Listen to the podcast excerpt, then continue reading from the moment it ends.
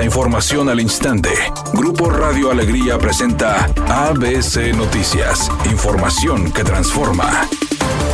¿Qué tal? Muy buenas tardes, esta es la información. El Congreso de Nuevo León aprobó una reforma para que la Secretaría del Medio Ambiente Estatal habilite un medio digital para que las personas puedan denunciar casos de maltrato animal. La iniciativa contempla una modificación al artículo 101 de la Ley de Protección y Bienestar Animal, con la que se solicita a la dependencia estatal abrir un espacio en el sitio de Internet. Así lo explicó el legislador del Partido Verde, Raúl Lozano. El diputado señaló que al ser anónimo facilitará que muchas personas quieran denunciar los casos por los que se espera un incremento en las acusaciones de este tipo.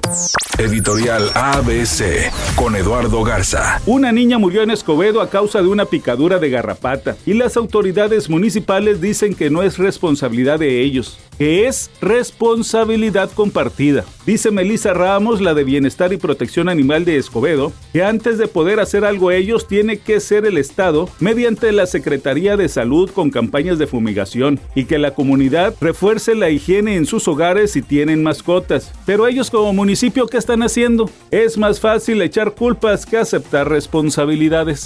ABC Deportes informa, básquetbol de la NBA y el día de ayer dentro del básquetbol de la NBA. Gran actuación de los Mavericks de Dallas que vencen a los Knicks en tiempo extra 126-121. La gran novedad aquí es la actuación fantástica que llegó a tener por parte del equipo de los Mavericks Doncic que consiguió 60 puntos, 21 rebotes y 10 asistencias. Hizo un triple doble, fue un gran partido y además de la manera dramática como pudo el equipo de los Mavericks vencer a los Knicks de Nueva York.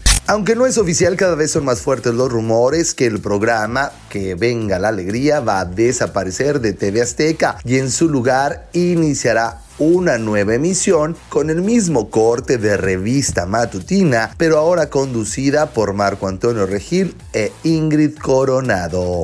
Temperatura en Monterrey 22 grados centígrados. ABC Noticias, información que transforma.